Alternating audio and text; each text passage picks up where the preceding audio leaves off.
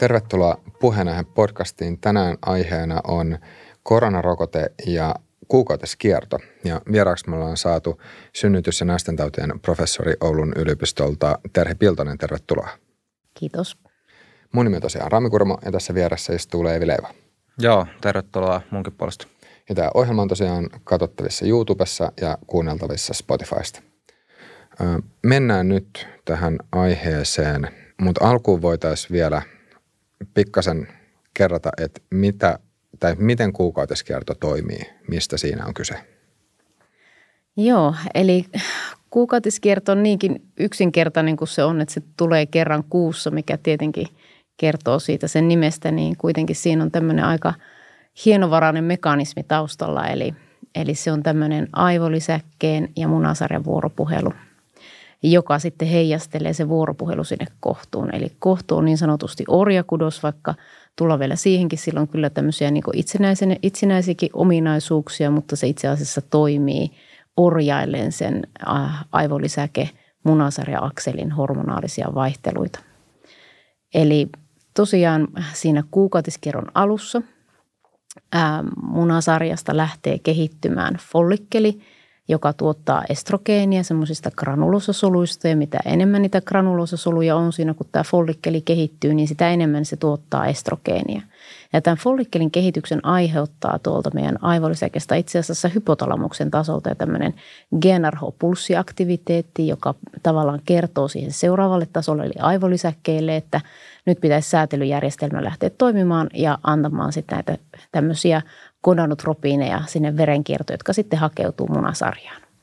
Ja tämä follikkelia stimuloiva hormoni sieltä aivolisäkkeistä aiheuttaa tosiaan sen follikkelin kasvun ja estrogeenin kasvamisen. Ja taas puolestaan sitten se estrogeeni aiheuttaa semmoisen jarrutusvaikutuksen sinne aivolisäkkeelle ja hypotalamukseen ja kertoo taas puolestaan sitten sinne aivolisäkkeelle, että nyt ei tarvitse enää piiskata, täällä on toimintaa on, eli, eli nyt voi höl, höllentää ja siinä kohtaa tietyllä tavalla semmoinen vuoropuhelu on, eli se aivolisäke ja munaserä keskustelee keskenään.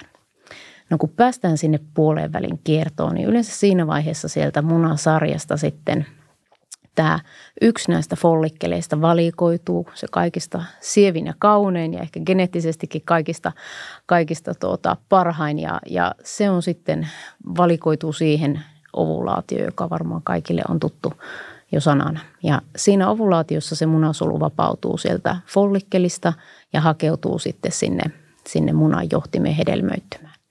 Ja aivolisäkkeistä sen ovulaation saa aikaan sitten se toinen gonadotropin luteinisoiva hormoni ja sen piikki, eli sitähän monesti naiset sitten ovulaatiotesteissä pissasta mittaa.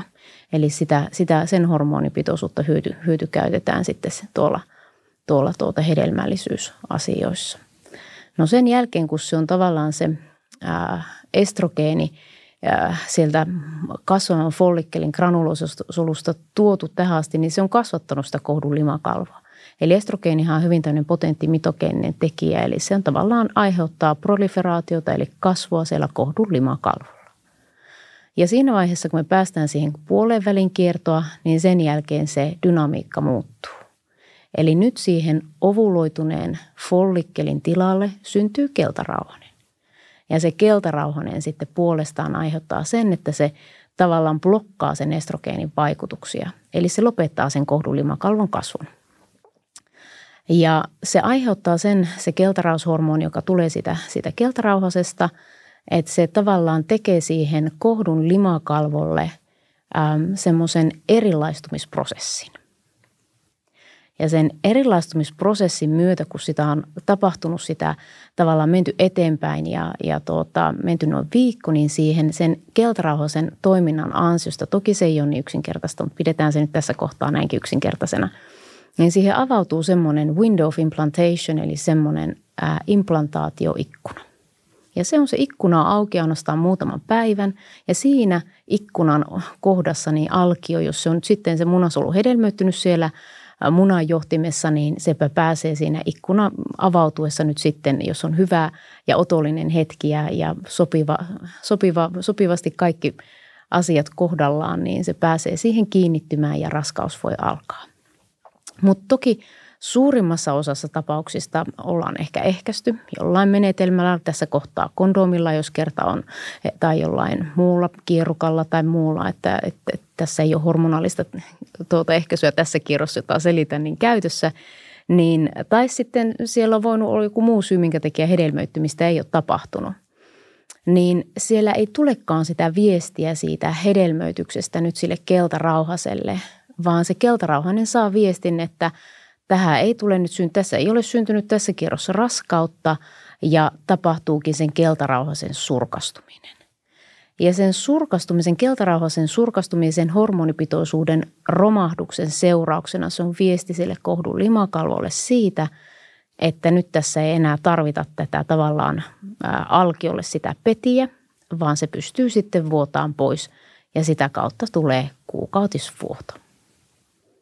Joo, tuossa tuli tosi hyvä selostus, että miten toi prosessi pääpiirteittäin menee, mutta miten sä tiivistäsit vastauksen tähän kysymykseen, eli mitä tehtäviä kuukautiskierto toteuttaa naisen kehossa?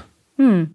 Eli kuukautiset ainoastaan kuukautisihan tarvitaan. Itse asiassa kuukautisia ei tarvita, sanotaanko näin itse asiassa toisinpäin. Eli kuukautisethan on naiselle aika epänormaali tila. Että jos me mietitään hyvin primitiivisesti, niin, niin naisenhan pitäisi olla raskaana tai imettäjä raskauden ja imetyksen aikana naisella ei ole kuukautisia. Eli tavallaan se aivolisäke on, on alasajettuna tiettyjen hormonien toimesta ja, ja, ja koska kuitenkin sitten näitä kiertoja – meillä naisilla on, niin, niin tietyllä tavalla sehän on mahdollisuus aina uusia sitä kohdulimakalvoa ja tehdä tavallaan hyvä peti sille alkiolle. Eli kuukautisia tarvitaan raskaana olemiseen tai raskaaksi tulemiseen. Ei, ei muuta varten, eli ei ole mitään puhdistautumista tai muuta, vaan normaalitilanteessa, niin jos naisella ei olisi mitään ehkäisyä käytössä, niin naisella ei olisi kauheasti kuukautisia, vaan hän olisi todennäköisemmin raskaana tai imettäisi ja, ja olisi siinä, siinä mielessä niin sanotusti amenoreijassa.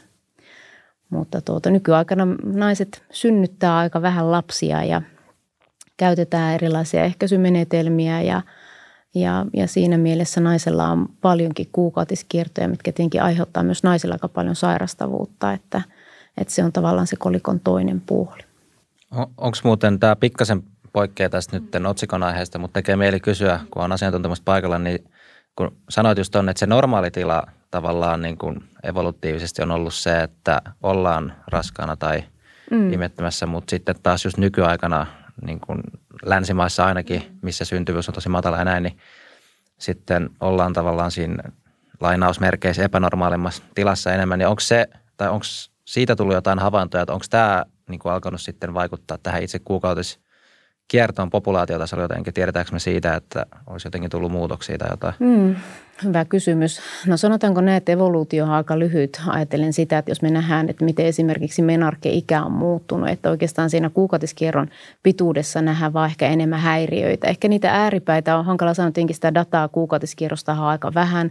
Naisia ei ole ehkä tuolla niin kuin lääketieteessä arvostettu niin kuin naiseuden, naiseutensa vuoksi erityisen paljon ja naisen, naisten, naisiin liittyvä terveystutkimus on aika nuorta.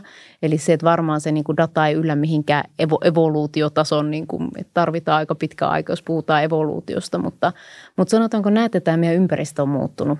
Että varmaan jos me mietitään sitä, että miten menarke-ikä, eli se ikä, jolloin naisella alkaa kuukautiset, niin, niin sehän on varhastunut ihan merkittävästi ja se on ajatella, että se riittyy tähän meidän teollistumiseen, eli siihen, että ravinto on muuttunut, että meillä on enemmän ravintoa saatavilla, mutta toisaalta taas sitten ympäristömyrkyt voi olla sitä, että meillä on tämmöisiä hormonihäirikköjä, jotka sitten sitoutuu niihin steroidireseptoreihin ja, ja pystyy aiheuttamaan sitten semmoisia muutoksia ja signaaleja, jotka sitten käynnistää puberteetin ennen aikaisesti ja, ja se on varmaan ehkä enemmän tämmöistä niin kuin ympäristön aiheuttaa, mitä sitten geneettistä.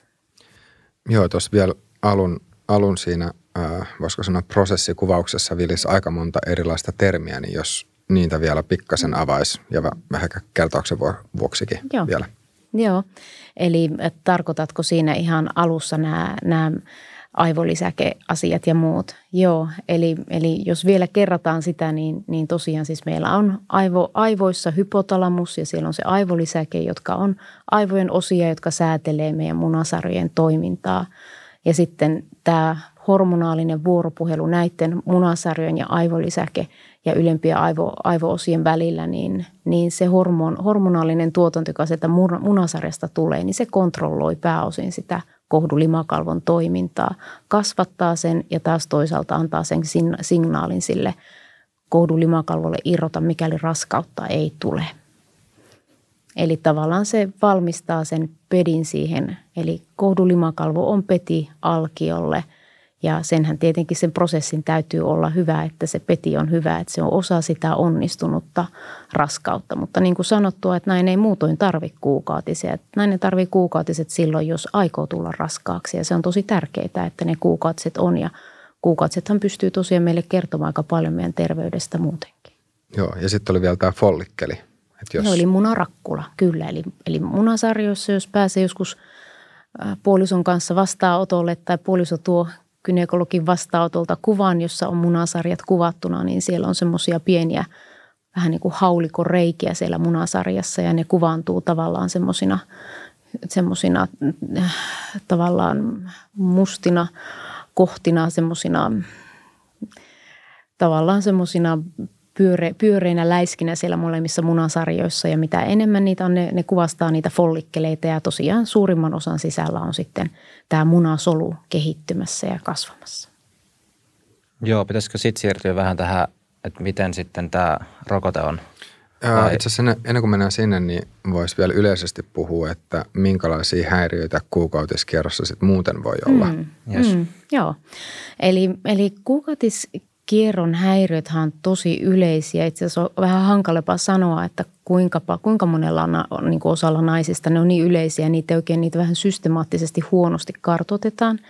Eli se, että, että koska just kohta alan luettelemaan niitä kaikkia tekijöitä, jotka siihen sykliin vaikuttaa, mutta tuota, ajatellaan tosi muutamia tutkimuksia tuota, Plarasin, niin niissä jopa 40 prosenttia naisista ilmoitti niin kuin viimeisimpien kuukausien aikana kuukautiskierron häiriöitä. Eli, eli puhutaan tosi isosta ja yleisestä asiasta – ja nyt tosiaan nykyaikana, koska me ollaan menty tähän, että naisilla on ne kuukautiset ja, ja jopa lääkefirmat ajattelee, että, että kun pillereitä, yhdistelmäehkäisypillereitä kehitetään, että olisi hyvä, että siellä on säännölliset kuukautiset. Että mä edelleen odotan sitä dataa, että aletaan katsoa, että miten ne kuukautiset pysyy pois niillä pillereillä, että se olisi paljon modernimpaa, modernimpaa hoitoa – mutta tosiaan, kun niitä kuukautiskierrohäiriöitä tulee, niin, tai kun niitä on näitä kuukausia, niin myös niitä häiriöitä esiintyy. Ja, ja tuota, meillä on useita eri tiloja, jotka sitä pystyy aiheuttamaan.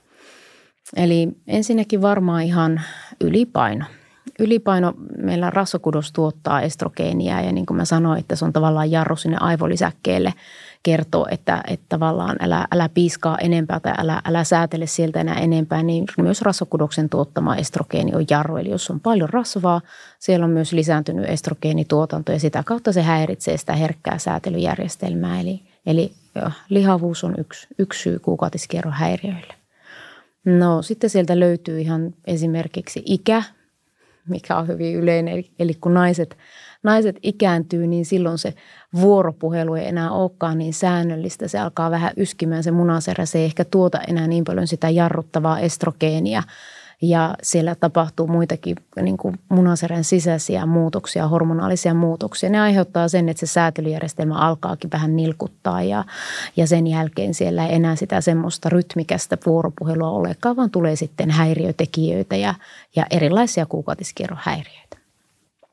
No sitten meillä on erilaisia hormonaalisia tiloja, kuten monirakkulainen munasäräoireyhtymä, jossa on tämmöinen synnynnäisesti ää, nainen syntyy vähän ehkä, että siinä on taipumusta tämmöiselle – miessukuhormonin liikatuotannolle ja siellä on myös hyvin voimakas se munasarjan follikkeleiden kumuloituminen sinne munasarjan on todella hienot ja isot ne munasarjat. Siellä on paljon niitä follikkeleita ja ne myös aiheuttaa sen, että siellä on se semmoinen sisäinen kontrolli. Siellä on semmoista antimylleriä hormonia muun muassa, joka nostattaa sitä tavallaan sen – Ähm, sitä kynnystä, että tämä aivolisäkkeen follikkeli ja stimuloiva edistävä hormoni pääsisi vaikuttaa. Eli ne tavallaan pysähtyykin ne, ne follikkelit tiettyyn kehityskaareen ja siellä on, saattaa olla jopa niitä kuukaudet, ei pyri ollenkaan. Kilpirauhashäiriöt on erittäin yleisiä aiheuttamaan infektiot, se, että siellä kohdussa on jotain ongelmaa, myomia, polyyppejä, ähm, mitäs muuta. Erilaiset nämä hormonaaliset ehkäisyvalmisteet itsessään aiheuttaa jo kuukautiskierron häiriöitä osalle. Ne ei kuitenkaan säännöllistä sitä kiertoa, vaikka suurimmalle osalle ne sen tekeekin.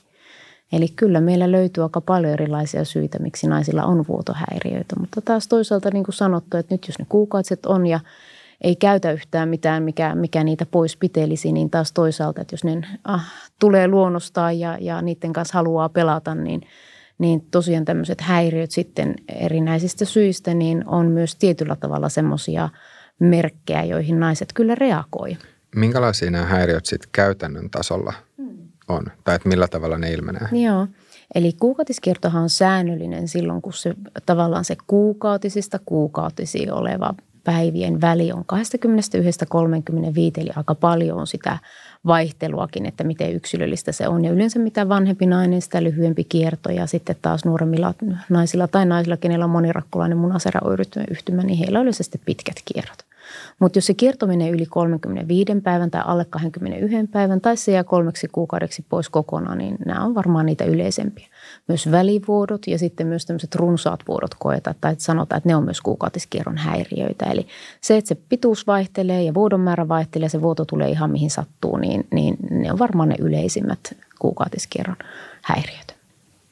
Joo, no sitten ehkä voisi myös yhden termin tässä vielä avata, äh, valkovuoto – Hmm. Mitä se on ja millä tavalla se liittyy kuukautisiin? Joo, eli valkovuotohan on emättimen soluja suurimmaksi osaksi. Eli myös emättimessä on rauhasia ja, ja tavallaan sieltä emättimestä tulee myös sitten sitä tavallaan sitä, ne solut tietenkin emätin tavallaan monesti sanotaan, että emätin putsaa itseään, mutta näin se on. Siellä on erittäin, kun se on tämmöistä levyepiteeliä, niin se uusiutuu hyvin voimakkaasti.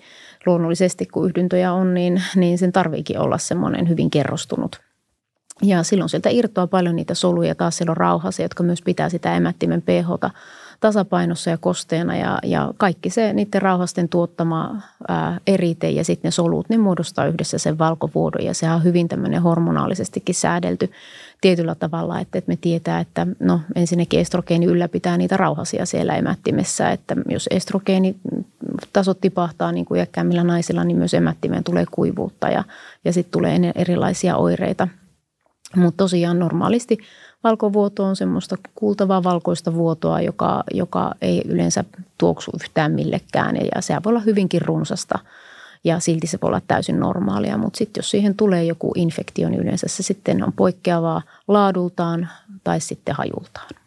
Ja onko siinä jotain tämmöistä vastaavaa syklisyyttä kuin mitä esimerkiksi kuukautisissa mm. sitten aina?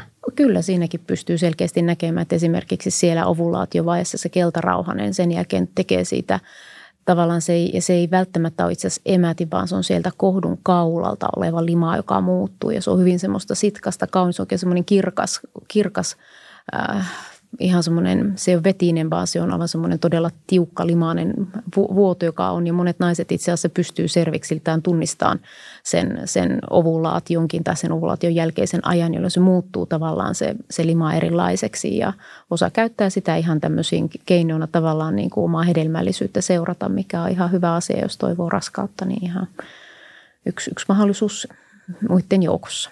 Joo, itse asiassa tuossa tuli vielä yksi sana keltarauhanen, niin mikä mm. se olikaan? Joo, eli sehän oli tosiaan sinne, kun tämä follikkeli kehittyi ja tuli ovulaatio. Sen ovulaation jälkeen siihen ovuloituneen follikkelin paikalle syntyy keltarauhanen. Ja se tulee siitä, että siellä on semmoisia teekkasoluja ja nämä granuloosasolut, joista ollaankin puhuttu, niin ne luteinisoituu ja ne alkaa tuottaa sitä keltarauhasta. Eli keltarauhasta tulee vain keltarauhasesta. Joo, no eipä siinä. Mennäänkö me sitten sinne tota, koronarokote- ja kuukautiskierto kysymyksiin? Joo, tuossa mediassa oli muutamiakin artikkeleita ää, tullut tai oli uutisoitu siitä, että miten tästä koronarokotteesta nyt oli havaittu sitten joitain hmm. vaikutuksia kuukautiskiertoon, niin mitä tällä hetkellä tästä asiasta tiedetään? Hmm. No tuota, valitettavan vähän tiedetään. Että tietyllä tavalla se, että nämä kuukautiskierrot on kuitenkin aika yleisiä ja ne kertoo, kertoo monille siitä, että minkälainen se terveydentilanne sillä naisella on, niin, niin sanotaanko näin, että valitettava harva tutkimus on ottanut sen aiheekseen vähän niin kuin prospektiivisesti, eli tavallaan ennakoivasti jo, että oltaisiin päätetty, että okei, nyt tältä alueelta naiset raportoi systemaattisesti näitä asioita, vaan ehkä en, enemmän menty niin, että yhtäkkiä naiset huomaa, että, että mulla taitaa tämmöisiä kuukautiskierron häiriöitä ja sitten on vähän ollut, että no liekö tulla nyt mitään semmoista, että onhan näitä nyt näitä. Ja osa on ollut tosi tietenkin niin huolissaan ja kärmeissäänkin siitä, että heitä ehkä ei ole otettu tosissaan. Että, että siinä mielestäkin harmittavaa, että, että kyllähän tietenkin että tämmöiset, tämmöiset huolet on ihan todellisia, että jos on aina säännöllinen kierto ja siihen yhtäkkiä tulee jotain yskimistä, niin tokihan se laittaa heti naisen miettimään – mutta tuota, sanotaanko näin, että, että siinä alkuun meillä on, ne on tullut kaikki, niin kuin, tämä, on, tämä koronaepidemiakin on näin kauhean lyhyellä aikavälillä tullut, niin tietoa täytyy myös ehkä muistaa se, että ja antaa, antaa sille tieteelle myös niin kuin, vähän armoa ajatellen sitä, että tässä on aivan hirveä hulina ja, ja kauhea kriisi myös tuolla tutkimuspuolella ja, ja, ja rahojen ohjausta ja kaikki, kaikki systeemit on mennyt, mennyt uusiksi. Että siinä mielessä tietenkin täytyy, täytyy se muistaa, että tilanteet on ollut aika nopeita ja käänteet ja vasta jäljestäpäin ehkä mietittykin sitä, että olisiko tuotakin pitänyt sitten nyt tutkia. Että kyllä tämä paljon tämä jälkiviisaus on, on, on sen takia, että tämä tuli niin seinän takaa tietyllä tai puskista tämä, tämä epidemia. Mutta tuota, vuoden alussa 2021 lähti tulee ehkä ensimmäiset isot tutkimukset. Siellä ensimmäiset tutkimukset itse asiassa oli ehkä enemmän sitä seksuaalis, seksuaalisuutta ja lipidon heikkenemistä, että, että tuota, turkkilaiset näytti olevan innokkaita tutkimaan noita seksuaalisuusasioita ja, ja siitä se oikeastaan varmaan niin kuin lähti ehkä enemmänkin liikkeelle, että toki nämä raskausaset ja muut oli siellä jo mielessä, mutta ehkä niin kuin tämä kuukautiskirro häiriö ei ehkä sinälleen ollut, ollut niin isossa mittakaavassa. Mitkä oli ne asiat, mitä sitten ensimmäisenä havaittiin just seksuaalisuuteen liittyen? No siellä oli tätä naisten stressiä, stressiä ja lipidoheikkenemistä, että kuinka paljon tämä niin vaikuttaa, vaikuttaa siihen ja heikentää tietyllä tavalla tämmöinen pandemiatilanne, että kun kaikki menee uusiksi, niin, niin, niin onko nyt, sillä nyt vaikutusta? Ei, nyt ei puhuta vielä tästä koronarokotteesta, ei vaan puhuta, ihan yleisesti. Ei, vaan yleensä ei, just näin, että enemmänkin tästä ihan niin kuin pandemian, pandemian aiheuttamista stresseistä. Ja toki se on niin kuin olennainen kysymys siinä mielessä, että me tiedetään, että esimerkiksi maanjäristyksiä ja sotaan, niihin liittyy kuukautiskirrohäiriöitä ja kaiken näköisiä niin kuin lisääntymislääketieteen ongelmia, että, että kyllä niillä selkeästi on, on yhteys. Mutta sieltä se niin kuin ensimmäisen ehkä lähti sieltä stressipuolelta liikkeelle – ja tuota, toki sitten alettiin myös puhumaan sitä, että, että pääseekö naiset ehkäisyn piiriin, pääseekö ne raskauden keskeytyksen piiriin, että hyvin semmoisia konkreettisia, nimenomaan sitä ei ehkä niinkään ajateltu jälleenkään kerran mitään mekanismia, ajateltiin vaan, että miten tämä yhteiskunta menee kiinni ja tietyt toiminnot menee kiinni, että, että se oli tietenkin oli tärkeää turvata nämä asiat asiat sitten ympäri, ympäri tuota maailmaa ja selkeästi osoitettu, että niillä on ollut heikentävä vaikutus ehkäisyyn ja raskauden eh, niin kuin keskeytysmahdollisuuksiin, että, että tietyllä tavalla se vääristää tilastoja, että raskauden keskeytystilastot on tietyllä tavalla notkahtaneet, mutta se ei osassa maailmaa, se johtuu siitä, että se pääsy, pääsy sitten on ollut huono ja samoin sitten tosiaan ehkäisy, ehkäisyvalmisteiden saatavuus on ollut huono. Mutta tuota, tosiaan alkuun se lähti siitä, mutta siellä vuoden alussa oli, oli sitten 21, niin alettiin tav- tavallaan, meillähän on semmoisia applikaatioita, isoja tekijöitä tuolla, jotka sitten tavallaan niin kuin retrospektiivisesti, eli taaksepäin katsottuna, niin alkoi analysoimaan sitä, että, että onko naiset jonkun tietyn ajan sisällä todenneet kuukautiskierrohäiriöitä ja sitten yritti muistella sitä, että milloin ne on niitä rokotteita ottanut. Että se oli ehkä ne asetelmat ei aivan, aivan niin täydellisiä ollut, että, että tuota, mutta niissä jollain tavalla ensimmäistä kertaa näyttäytyisi, että naiset itse raportoi sitä, että, että, että jonkinnäköistä vaihtelua ehkä siihen kuukautiskiertoon on tullut sen jälkeen, kun he saanut rokotteet. Ja niissä suurimmissa tutkimuksissa oli ehkä kuin 5000 naista muistaakseni, jotka, jotka siellä alkuvuodesta oli, oli Irlannista ja Englannista. Mutta sen jälkeen sitten nyt vuoden alusta on tullut enemmänkin. Sitten on tullut pari, pari isompaa tutkimusta, jossa on myös tuhansia naisia. Ja jälleen kerran niissä on sitten toinen on Norjasta. Sitä ei näyttänyt vielä, se ei näyttänyt olevan vielä ihan julkaistunakaan. Mutta tuota, siinä on nimenomaan tämmöisiä niin kuin lisääntymislääketieteen asioita ja tätä rokotusasiaa on tarkasteltu ihan nimenomaan prospektiivisesti. Ja siinä on muistaakseni vain 6000 6000 naista ihan hedelmällisessä iässä olevaa. Ja toinen on sitten jenkkitutkimus, joka on tehty tämmöisellä applikaatiolla, jolla, jolla tosiaan on sitten pystytty tietyllä tavalla träkkäämään sitä, sitä tuota rokoteajankohtaa ja sitten niitä kuukautiskierrohäiriöitä. Että sekin on tämmöinen prospektiivinen, mikä tietenkin on hyvä asia, että se on paljon systemaattinen. Mutta se, mikä on tietenkin mielenkiintoinen näissä kahdessa, että ne raportoi samansuuntaisia muutoksia. Et toinen ei raportoinut ollenkaan kuukautis, äh, kuukautis tavallaan vuodon määrän lisääntymistä, mutta toinen raportoi. Ja toinen raportoi kierron lyhenemistä ja toinen raportoi kierron pidentymistä. Eli se, että tämä niin kuin tietyllä tavalla ehkä kertoo siitä, että siinä datassa on jotain variaatiota, että, että tietyllä tavalla se, että, että miten se data kerätään, niin on aika, aika tärkeä, tärkeä pointti ja, ja tuota, mutta se, että ehkä se, mikä niistä on niin tärkeä anti, on se, että jotain kuukautiskierron häiriöitä naiset kokee näiden rokotteiden jälkeen. Varsinkin, jos ne tuli ne rokotteet, ensinnäkin ne liittyi niihin ensimmäiseen ja toiseen rokotteeseen, kolmannen jälkeen niitä ei enää havaittu juurikaan, että se on se ensimmäinen ja toinen rokotte. Varsinkin, jos ne saatiin tosi lähellä toisia, eli tavallaan niin kuin saman syklin sisällä, niin silloin erityisesti niitä, niitä häiriöitä sitten esiintyi.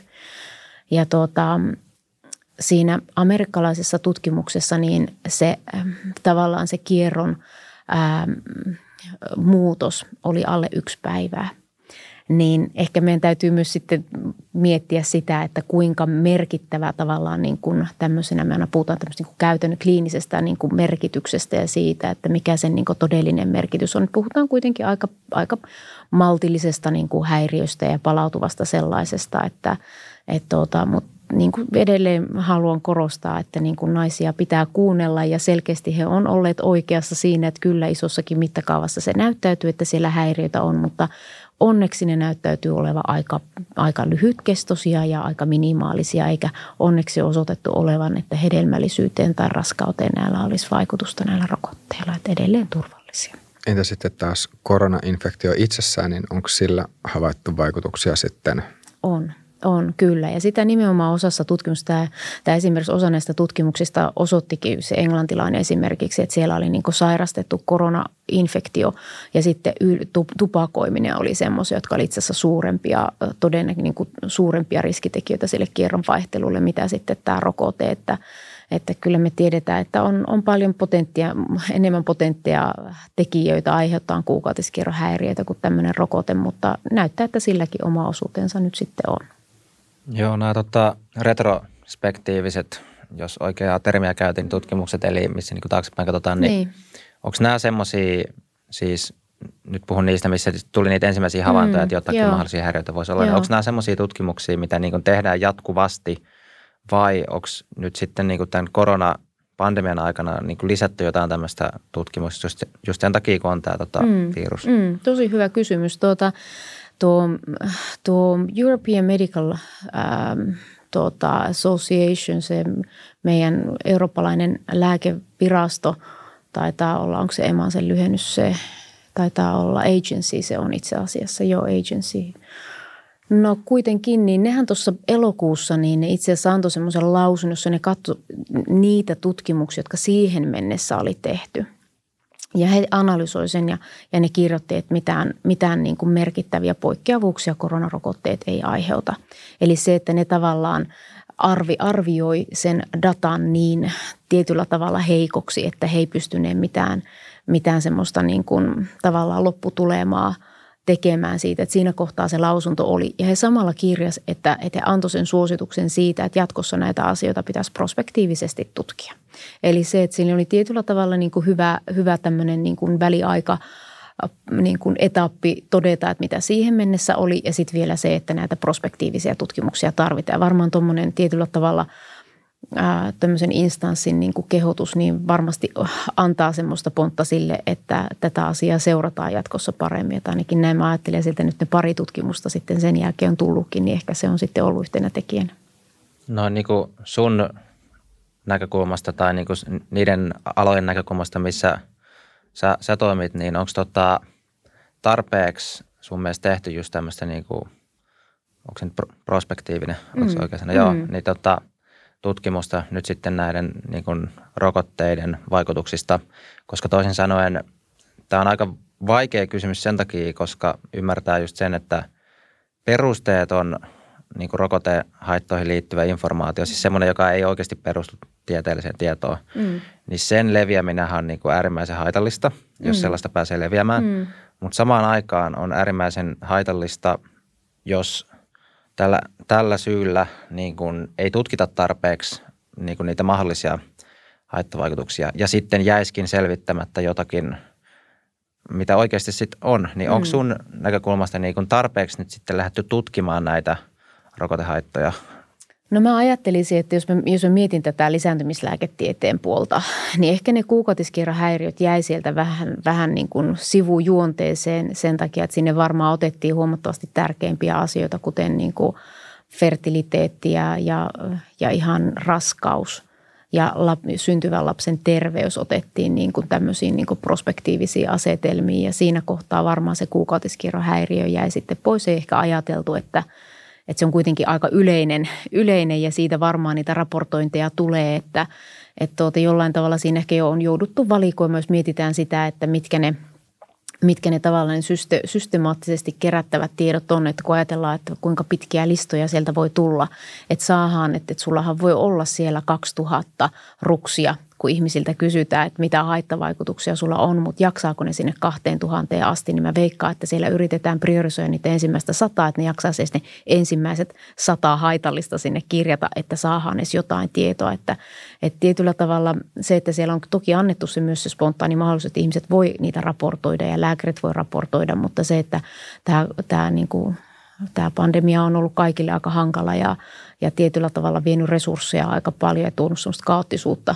Kaoottisuutta, niin varmaan sieltä on jäänyt sitten niin kuin raportoimatta niin sanotusti näitä varmaan niin kuin ajateltu, että ne on tämmöisiä banaaleja yleisiä oireita, nämä kuukautiskierrohäiriöt ja niitä ei sitten systemaattisesti ole raportoitu, vaikka niille ehkä olisi ollut tälle niin kuin spontaanisti mahdollisuutta antaa, antaa niistä erityisiä raportteja. Mutta jos ne ei ole tavallaan kirjattuna sinne, niin kuin sä sanoit, tälleen niin kuin ennalta – ja systemaattisesti, niin, niin se on varmaan tässä ollut se ongelma. Mutta onneksi siellä on niitä tärkeitä tekijöitä kuitenkin ollut, jotka on, on tietenkin, en sano, että eikö tämä olisi tärkeä, mutta tämä ei ole ulottunut siinä kohtaa, mutta toivon, että tämä ulottuu jatkossa semmoisiin tärkeisiin listoihin ja tämä on siinä top sadassa.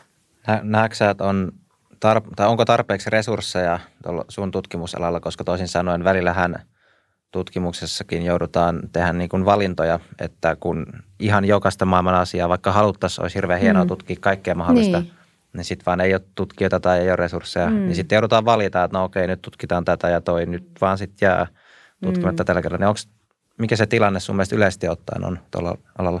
Tarkoitatko lisääntymislääketiedettä? Niin, kyllä ne alat, missä sä toimit. No tota, Sanotaanko näin, että meillä on varmaan semmoinen historian, historian painolasti edelleen tämmöisessä niin kuin naisten terveystutkimuksessa, että, että jos ihan historiallisesti katsotaan, niin, niin naisen anatomia ei ole koettu erityisen mielenkiintoiseksi. Ja taas toisaalta sitten se kuukautiskierto on aiheuttanut siihen semmoista kompleksisuutta, mikä ehkä on sitten nykypäivänä monesti oikastaan ja esimerkiksi eläinkokeisiin valitaan sitten urospuolisia eläimiä sen takia, että niillä ei kiimakiertoa ole. Että, että kyllä siinä semmoista tietynlaista vinoutumista edelleen on. Ollaanko me poliittisesti kiinnostuneita niin kuin naisten terveydestä, niin ei varmaankaan kaikilla, kaikissa maailman osissa ja maailman osissa. Onneksi se kasvu on niin kuin parempaan suuntaan ja selkeästi sitä, sitä tämä tietoisuus ja tämä tämmöinen niin kuin yhteiskunnan olojen paraneminen ja – ja naisten kouluttautuminen ja miestenkin kouluttautuminen ja tietyllä tavalla myös lääkefirmojen tietoisuus siitä, että sieltä saattaa myös rahaa tulla siltäkin markkinalta, niin, niin onhan nämä kaikki varmaan edesauttanut sitä, että, että sitä resurssia on enemmän, mutta saisaan sitä enemmän olla. Joo. Ja oliko nyt niin, että toistaiseksi ei ole havaittu tällä koronarokotteella olevan sellaisia sivuvaikutuksia, jotka sitten heijastuisi nimenomaan fertiliteettiin tai sitten lasten syntymään jollain ei. tavalla? Tässä ei ole, ei ole havaittu minkäännäköisiä, että meidän kattojärjestö meidän Euroopassa ja maailmalla on antanut selkeät, selkeät linjaukset siitä ja tammikuussa 20. tammikuutahan THL myös kehotti raskaana olevia naisia ottamaan rokotteen sen takia, että he on selkeästi riskissä ja sen ymmärtää, että kun miettii sitä keuhkofunktiota ja se, kun se painaa se lapsi sitä kohtua, niin ja kun siinä on kuitenkin tämmöinen hyytymis- ja, ja immuunijärjestelmä täysin, täys, täyslaidallinen muutos, kun, kun raskaana on ja, ja ne hormonit on täysin erilaiset, niin ne tavallaan altistaa ne, ne äidit sitten kyllä vakavalle sairaudelle. Ja siinä mielessä se on perusteltua ottaa, mutta minkäännäköisiä semmoisia syitä, mikä tavallaan puoltaisi, että sitä rokotetta ei, ei, ei otettaisi esimerkiksi, jos toivoo lasta, niin, niin ei ole. Mutta haluan toki vielä sen sanoa, että, että mikäli on ollut sellainen tilanne, että toivoisi sitä, sitä raskautta ja tavallaan on seurannut sitä kuukautiskiertoa ja sitten siihen yhtäkkiä tuleekin häiriö, niin se voi olla tosi stressaava sille pariskunnalle ja sille naiselle, että kun hän on tavallaan ajatellut, että – tuossa ja tuossa kohtaa on se mun hedelmällinen ikkuna ja aukko ja, ja, ja mun kierto on tämmöinen säännöllinen. Ja se on itse asiassa aika stressaavaa naisille ja pariskunnille sitä kiertoa seurata, jos on tämmöinen niin kuin toive ja sitten se toive ei näytäkään toteutuvan muutamissa kuukausissa. Että vuosihan meillä on se, että vuoden, vuoden yrittämisen jälkeen ajatellaan, että on niin kuin lapsettomuusongelma. Mutta se, että monille se vuosi tuntuu aika pitkälle ja senkin jälkeen osaa ei hakeudu hoitoon, vaan he edelleen niin kuin kokeilee, niin se, että siinä seurataan sitä kiertoa, on todella stressaavaa elämää, elämää voi olla. Ja siinä, jos tulee tämmöisiä häiriöitä, niin mä voi ymmärtää, että se aiheuttaa semmoista huolta ja murhetta ja, ja, ja vähän kiivastumistakin varmaan, että tämmöisiä häiriöitä tulee sitten näihin – näihin tämmöisiin lääkeaineisiin liittyen. Onko vielä, onko vielä jotain semmoista ajatusta, että mistä nämä koronarokotteen aiheuttamat häiriöt voi johtua? Että jotain semmoista Konkreettista. Ää, joo, jotain semmoista konkreettista joo. selitystä. Mm. No useitakin ehdotuksia on. Mä yritin tuossa plarata vähän huonosti, ehdin niitä katsoa, mutta tuota, sanotaanko ne, että tämähän koronarokote ei ole ainut, jossa näitä kuukautiskierrohäiriöitä niin kuin on todettu, että myös HPV-rokotteissa on kanssa ja nämä on kuitenkin perustuu immuunivasteen niin kuin tavallaan hetkelliseen muokkaamiseen ja jos me mietitään, että mitä siellä kohdulimakalvolla tapahtuu, niin se ei ole pelkästään nämä hormonit, niin kuin mä sanoin, että se on huomattavasti monimutkaisempi prosessi ja siellä on mukana myös tämmöisiä – immunologisia tekijöitä, eli, eli puolustusjärjestelmän tekemisiä. Jos me tavallaan mennään ja, ja, ja vaikutetaan siihen puolustusjärjestelmään, niin on hyvin todennäköistä, että me, me pystytään aiheuttamaan myös muutoksia sitten mahdollisesti sitä kautta siellä kohdulimakalvossa. Voisiko se vaikutus olla keskushermoston kautta? Että kyllähän osittain nämä stressivaikutukset, niistähän suuri osa itse asiassa tapahtuu – tämän, tämän herkän säätelyjärjestelmän kautta niin, että se aivolisäke itse asiassa häiriintyy se vuoropuhelu, että se tavallaan on kortisolihan stressihormoni ja se blokkaa tavallaan sitä, sitä linkkiä sen aivolisäkkeen ja tai itse asiassa vieläkin ylempien osin sen hypotalamuksen ja sen aivolisäkkeen välillä ja sitä kautta häiritsee sitä munasarjan säätelytoimintaa. Ja, ja iso osa varmaan niin kuin tämmöisiin kriiseihin ja muihin liittyen, niin, niin liittyy varmaan tähän tämmöisen stressihormonia aiheuttamiin säätelyjärjestelmän muutoksiin. Mutta se, että nämä on ollut kuitenkin aika yleisiä ja sitten kuitenkin siinä on tämä vuotohäiriö, joka kuitenkin on hyvin lyhytaikainen ja ja ihan, ihan aika minimaalinen jotenkin tuntuu, että, että olisiko se kuitenkin sitten paikallinen, paikallinen ollut se, se muutos, että, että ehtiikö säätelyjärjestelmä noin äkkiä siihen, siihen tavallaan siihen muutokseen mukaan, niin hankala sanoa. Onko siinä jotain tekemistä meidän hyytymisjärjestelmän kanssa, että kuitenkin tietenkin tämmöinen vasta-aineiden nousu ja tämmöinen niin kuin pieni, pienimuotoinen niin kuin koronainfektion mimi, mimikoiminen, vaikka ei, ei varsinaisesti, mutta siinä kun niitä vasta-aineita tulee, niin nehän tietyllä tavalla promoaa joitain, joitain muutoksia, niin onko sillä hyytymistekijäjärjestelmän kautta jotain vaikutuksia, hankala sanoa, mutta ehkä tällä hetkellä se suurin, äh, suurin niin kuin syy ajatellaan olevan siellä immuunijärjestelmässä ja, ja sen aiheuttamassa hetkellisessä muutoksessa. Onko nämä kuukautiskiertohäiriöt sitten ollut kuinka pitkäaikaisia? Mitä tästä rokotteesta on sitten voinut Joo. tulla? Eli tosiaan siinä oli nämä viimeisimmät isommat tutkimukset, niin puhutaan yhdestä päivästä. Eli se, että mikä se oli 0,9 vuorokautta. Mutta mut siis Eli, se, että, kuinka, että jos tämmöinen häiriö tulee, niin onko se... Säilyykö se sitten niin, pitkä? Ei, pitkä? se palautuu seuraavassa kierrossa heti. Eli nämä on erittäin ohimeneviä. Eli se, että näissä ei ole, ei ole ajateltu, että näissä on pitkä, pitkä aikaista. Että kyllä nämä on ollut ihan niin kuin sen yhden tai maksimissaan kahden kierron. Niin kuin, että näissä on toki seurattukin aika lyhyesti, mutta kyllä suuri osa niistä naisista tosiaan sanoi, että tämä palautuu. Eli, eli se on se hyvä uutinen, on se, että nämä oikeasti palautuu käytännössä saman tien. Että se liittyy hyvin läheisesti siihen koronarokotteen niin kuin ajankohtaan. Ja, ja sen jälkeen sitten näyttäytyy sille, että se palautuu kyllä ihan normaali. Että sen takiakin ajattelin, että tässä on varmaan tämmöinen hyvin ohimenevä, ohimenevä muutos, muutos joka, joka sitten kyllä palautuu. Eli jos tiivistäisi, niin tiivistänkö oikein, että siis on havaintoja siitä, että tulee häiriö tähän kuukautiskiertorytmiin, joka on pieni alle vuorokauden, mm. uh, mutta sillä ei ole mitään terveydellistä haittaa varsinaisesti. Kyllä, näin, näin, näin on ajateltu, että sillä ei kuitenkaan, jos mietitään sitä, että sulle tulee välivuoto tavallaan tai kuukautiset aikastuu, niin se, että jos meillä on tämmöisiä, niin kuin sanottu, että on kauhean yleisiä nämä kuukautiskierron häiriöt, että että tietenkin se sekoittaa sen ihmisen niin kuin päiväjärjestystä ja muuta, että jos se nyt ne kuukautiset tulee aikaisemmin tai siihen tulee joku välivuoto, niin onhan se niin kuin harmittavaa, mutta me tiedetään, että naiset näiden epäsäännöllisten vuotojen kanssa elää – elää ja ne on yleisiä. Ja niin kuin mä tuossa sanoin, että osassa tutkimuksista jopa 40 prosenttia naisista kärsii tämmöisistä kuukautiskierrohäiriöistä, niin ilman tämmöisiä koronarokotteitakin, niin, niin, niin ne on erittäin elämänlaatua haittaavia, jos ne jatkuu pitkään, mutta onneksi niillä on, jos ne on tämmöisiä ohimeneviä, niin, niin yleensä onneksi ne on täysin harmittomia. Joo, tiedätkö, onko tämän saman teeman ympärillä nyt sit vielä käynnissä jotain merkittäviä tutkimuksia, josta ikään kuin voidaan odottaa, että sieltä nyt sitten on lähitulevaisuudessa tulossa tutkimustuloksia? Hmm. Kyllä mä uskon, että tämä on musta, tämä, on vasta ihan alkua, että kyllä mä uskon, että tämä on nämä ensimmäiset paperit kun tulee, niin näiden jälkeen tulee, tulee vielä useita ja tähän jatkuu vuosia näiden kaikkien datojen analysoiminen ja muu, että – että tuota, kyllä, kyllä tämä tulee varmasti niin kuin lisääntyyn se ja mennään vuosi eteenpäin, niin meillä on varmaan huomattavasti paremmat paremmat tuota resurssit keskustella tästä vieläkin syve, syvällisemmin ja miettiä ehkä niitä, niitä todellisia mekanismejakin sitten vielä paremmin. Ja varmaan sama myös sit ihan tämän viruksen kohdalla, että miten se mm. vaikuttaa tähän lisääntymisterveyteen. Mm, varmaan siitäkin tulee ja varmaan sitä pengotaan yhä enemmän, että onko se tähän, tähän loppuun.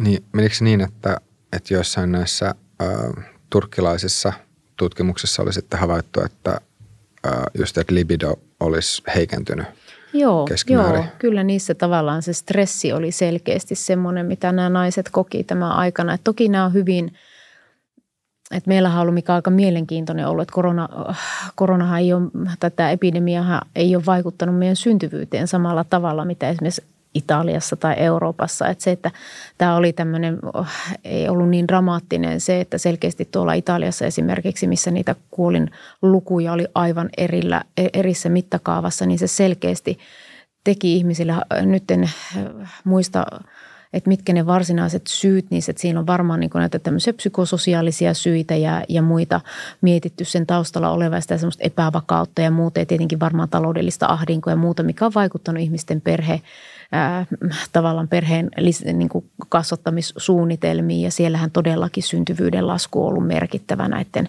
näiden niin kuin epidemia-aikaa. Ja meillä taas Suomessa, niin mehän ei olla pitkää aikaa lisännytty näin paljon, että tietyllä tavalla myös se, että minkälainen se yhteiskunnallinen tila on ollut, että meillä ei tietyllä tavalla se missään vaiheessa tämä epidemia päässyt niin katastrofaalisiin lukemiin, että se olisi tavallaan aiheuttanut semmoista kriisiä ja, ja, ja, ja näin, että se on ehkä meidän etu siinä mielessä, että ihmiset taas toisaalta – ehkä enemmän käsitti, että siinä on mahdollisuutta ehkä painua enemmän siihen ydinperheeseen ja alkaa miettimään, että mitä mä elämältä oikeasti haluan ja, ja alkaa suunnittelemaan sitä, sitä perheen lisäystä että, että, tai ylipäätään perheen perustamista. Että meillähän tämä on vaikuttanut positiivisesti syntyvyyteen, mikä on ollut hieno asia. Siis tämä koronaepidemia. Kyllä. Osittain se, toki siellä on myös, me ollaan tehty vuosia sitä semmoista, äm, semmoista jalkautumista siitä, että äh, ja yritetty nostaa keskustelun keskiön tietenkin tätä meidän yhteiskunnan asenteita niin kuin perheen perustamista kohtaan. Ja meillä on lakiuudistus tulossa perhevapaista kesällä ja, ja tuota, että tämmöiset asiat varmaan vaikuttaa siihen, että miten, miten pariskunnat ja, ja perheet miettii sitä, että mikä heidän mahdollisuus on, on tavallaan saada jälkikasvua. Että, että kyllähän tätä työtä on tehty pitkään, mutta veikkaa, että monille se voi olla lähtölaukaus oli se, että tietyllä tavalla elämä pysähtyi tietyllä, jo, jossain määrin siinä ympärillä ja oli ehkä enemmän aikaa miettiä näitä asioita. Kuinka paljon tai kuinka iso vaihtelu, vaihtelu sit voi olla yksilötasolla siinä, että miten, miten tämän tyyppinen – ää, tilanne vaikuttaa sitten libidoon? Varmasti hyvin, varmasti hyvin ja täysin varmaan miettii sitä, että minkälainen on, on se tausta, että onko enemmän aikaa puolison kanssa olla yhteisellä päivätoimistolla ja aikaisemmin ollaan matkustettu ympäri maailmaa ja ei olla juurikaan edes kohdattu, niin sehän voi olla, että se on merkittävä parannus siihen, siihen erotiikkaan ja siihen niin kuin parisuhteeseen, kun taas sitten se voi olla, että, että aikaisemmin jotenkin, että ollaan oltu, että on tärkeä se oma tila ja sitten jäähänkin siihen yksiön kahdestaan ja, ja sitten siellä ehkä on, on jotain huolia, rahahuolia ja muita, niin sehän voi olla aivan, aivan merkittävä stressitekijä. Siinä menee kaikkien lipidoihin pelkästään naiset, että, että tuota on, on kyllä se siinä on ihan oikeassa, että onhan tämä hirveän yksilöllistä. Mutta iso isossa mittakaavassa tämä syntyvyys on ehkä ollut, sillä ei ole mitään tekemistä ehkä lipidon kanssa, mutta, tuota, mutta tämä syntyvyysasia on, on selkeästi nyt hyvällä tolalla.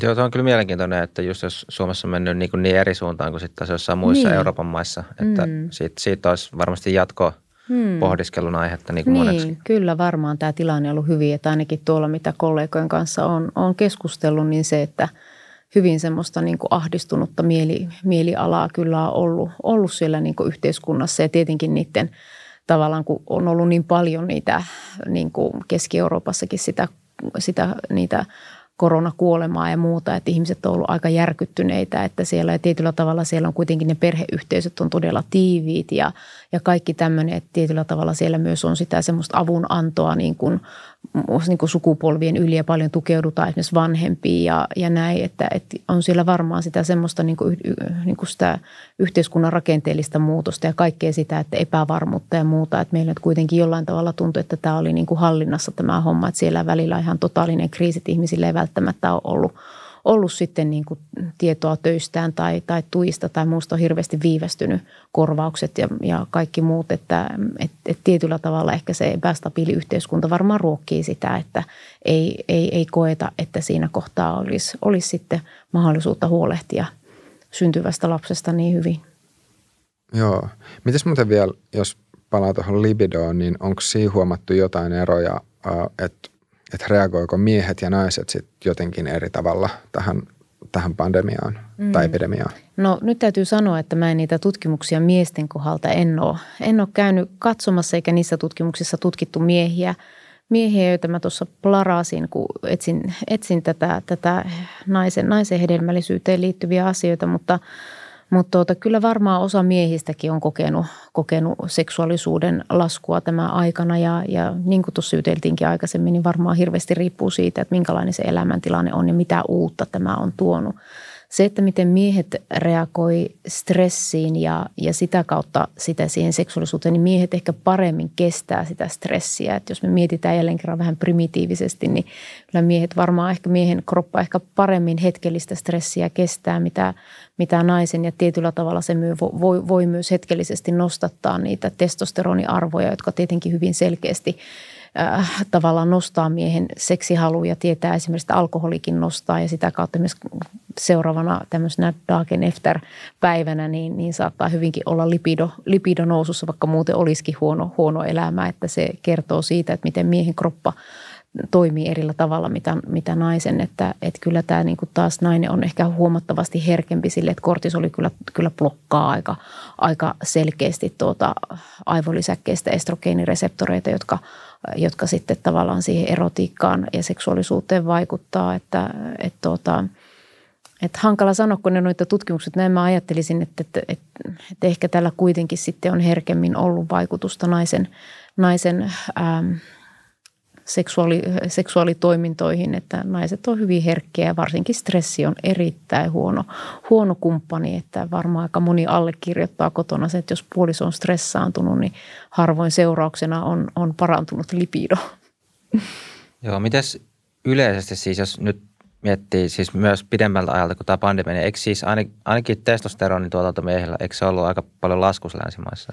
Mm, ja, ja onko myös se, libido sitten, onko siinä joku mm, tällainen laskuva trendi no, Se on aika hyvä kysymys, että meneekö ne niin kuin käsikäteen? Se, että siellä on niin kuin assosiaatio vielä tarkoita sitä, että ne menee käsi todella, että siellä on niin kuin tämmöinen niin sanottu kausaliteetti, että, että joku tulee ensin ja sitten toinen, mutta, mutta kyllähän pitkittynyt stressi miehelläkin on huono asia ja me tietää, että se vaikuttaa – esimerkiksi niin kuin sokeriaineen vaihdunta ja aiheuttaa insuliiniresistenssiä. Ja sitten taas kun mietitään sokeriaineen vaihduntaa ja miehen lipidon, nekään ei ole kyllä hyvä asia, että, että tuota, sekin tietyllä tavalla kääntää sitä miehen hormonituotantoa tai ehkä enemmän sinne estrogeenipuolelle ja, ja, ja se ei ole taas sitten hyvä testosteronin kannalta, että, että tuota, että kyllä varmaan tuo niin pitkittynyt stressi on huono, huono molemmille ja, ja varmasti tämä on aiheuttanut, osahan tietenkin näistä muutoksista saattaa tulla sen mukana, että, että elintavat on huonontuneet. Että meillähän tietenkin Suomessa on siinä mielessä, niin kuin me asutaan aika, aika kuitenkin maltillisesti. Tässä Helsingin ympäristössäkin on, on, vaikka mä oon tuolta Oulusta, niin meillä niitä metsiä siinä on hyvinkin lähellä ja liikuntapaikka. Mutta tässäkin kyllä niin kuin maailman mittakaavassa niin suurkaupungin lähellä on tosi hienoja liikuntamahdollisuuksia. Nyt tuntuu, että koronaepidemia on varmasti lisännyt ehkä meidän suomalaistenkin liikuntaaktiviteettia ja ihmiset on jalkautunut tuonne luontoon ja me ollaan löydetty itsestämme tämmöistä niin kuin luontoyhteyttä, niin se voi olla, että se on taas ehkä parantunut täällä, että, että pitäisi tehdä suomalaisesta miehestä tutkimus, että miten, miten tämä seksuaalisuus on tämä, tämän koronapandemian myötä kehittynyt, että se olisi kyllä ihan hyvä aihe. Tuo on niin mielestäni mielenkiintoinen, koska just sanotaan, että elintavat huonontunut ja se on ehkä niin vaikuttanut. Hmm. Mutta toisaalta, eikö me nyt eletä pidempään kuin ikinä? Että siis niin kuin siltä kannalta taas elintavat on hyvät, tai ainakin, jo, vai onko se sitten niin kuin lääketiede, joka selittää sen tuskin pelkästään, että nyt ihmisten eliajan odotetaan tosi pitkä. Mm.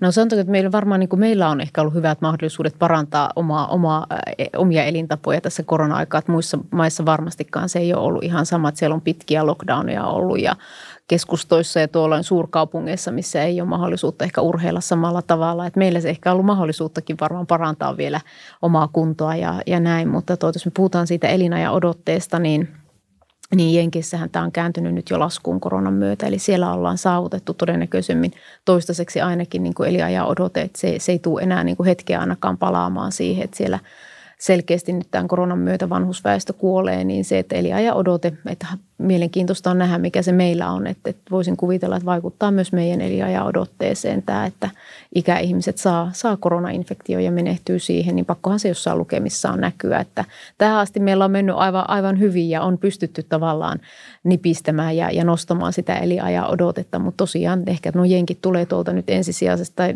näyttäytyy sille, että niillä nyt ensimmäisenä se näkyy, että siellä nyt se on toki ollut matalampi mitä meillä, meillä muutenkin, mutta, tota, mutta selkeästi siellä se on lähtenyt, että ehkä ollaan joku piikki nyt niin kuin nähty hetkeksi aikaa ja toivottavasti päästään nyt takaisin sitten nousukäyrälle.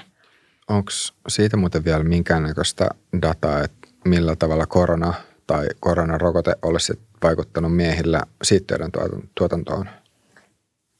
Nyt en osaa sanoa. Äh, tuota, mä luin sen, mikä on meillä. Meillä on tämmöinen eurooppalainen iso järjestö, joka kattaa itse siinä jäsenistöä ihan ympäri maailmaa.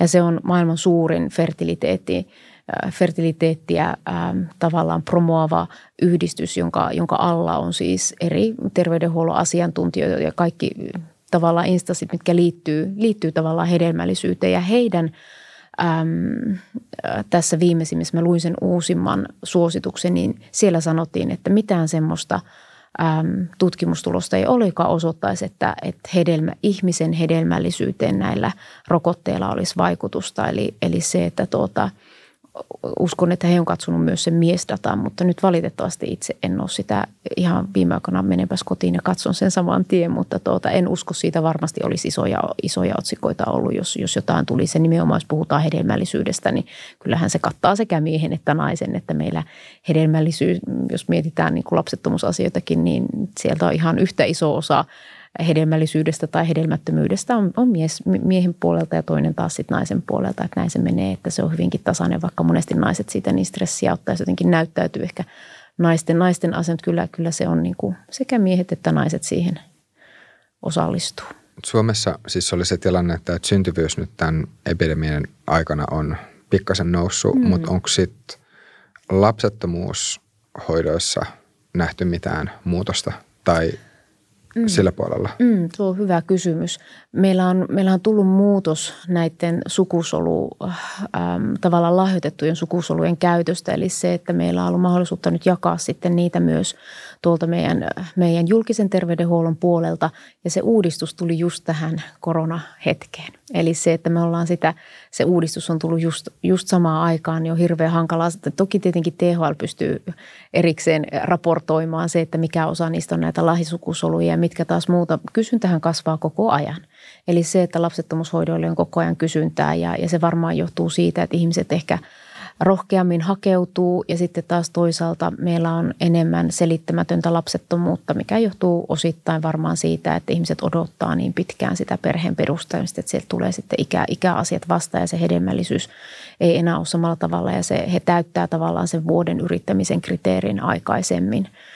tuota, Mutta varmaan osittain tosiaan tämä, että hakeudutaan herkemmin ja sitten nämä lahjasukusolut on, on varmasti syy, että miksi tavallaan sitten – hedelmällisyyshoitojen määräkin on lisääntynyt. Mitään semmoista niin kuin massiivista niin kuin juoksua ei ole, ei, ei ole ollut, mutta selkeä kyllä nousuja. Ja varmaan ehkä osalla pariskunnista on ollut aikaa asiaa miettiä ja ajatella, että nyt olisi, ne on kuitenkin osalle aika, aika silleen, sanotaanko, että, että, että tietenkin miettiä, että miten se sopii ne hedelmällisyyshoidot siihen kaikkeen elämän kiireisiin ja muuhun. Ja nyt kun ne kiireet loppu, niin ehkä on ajatuskin kääntynyt siihen, että pystyy jopa edistämään niitä asioita. Mutta tietyllä tavalla tosi positiivinen asia kyllä tämä perheiden, perheiden perustaminen ja, ja kasvaminen, niin se on ollut mukava asia, että ihmisillä on uskoa siihen, että, että tuota, siinä ne lapset menee ja ne on positiivinen asia.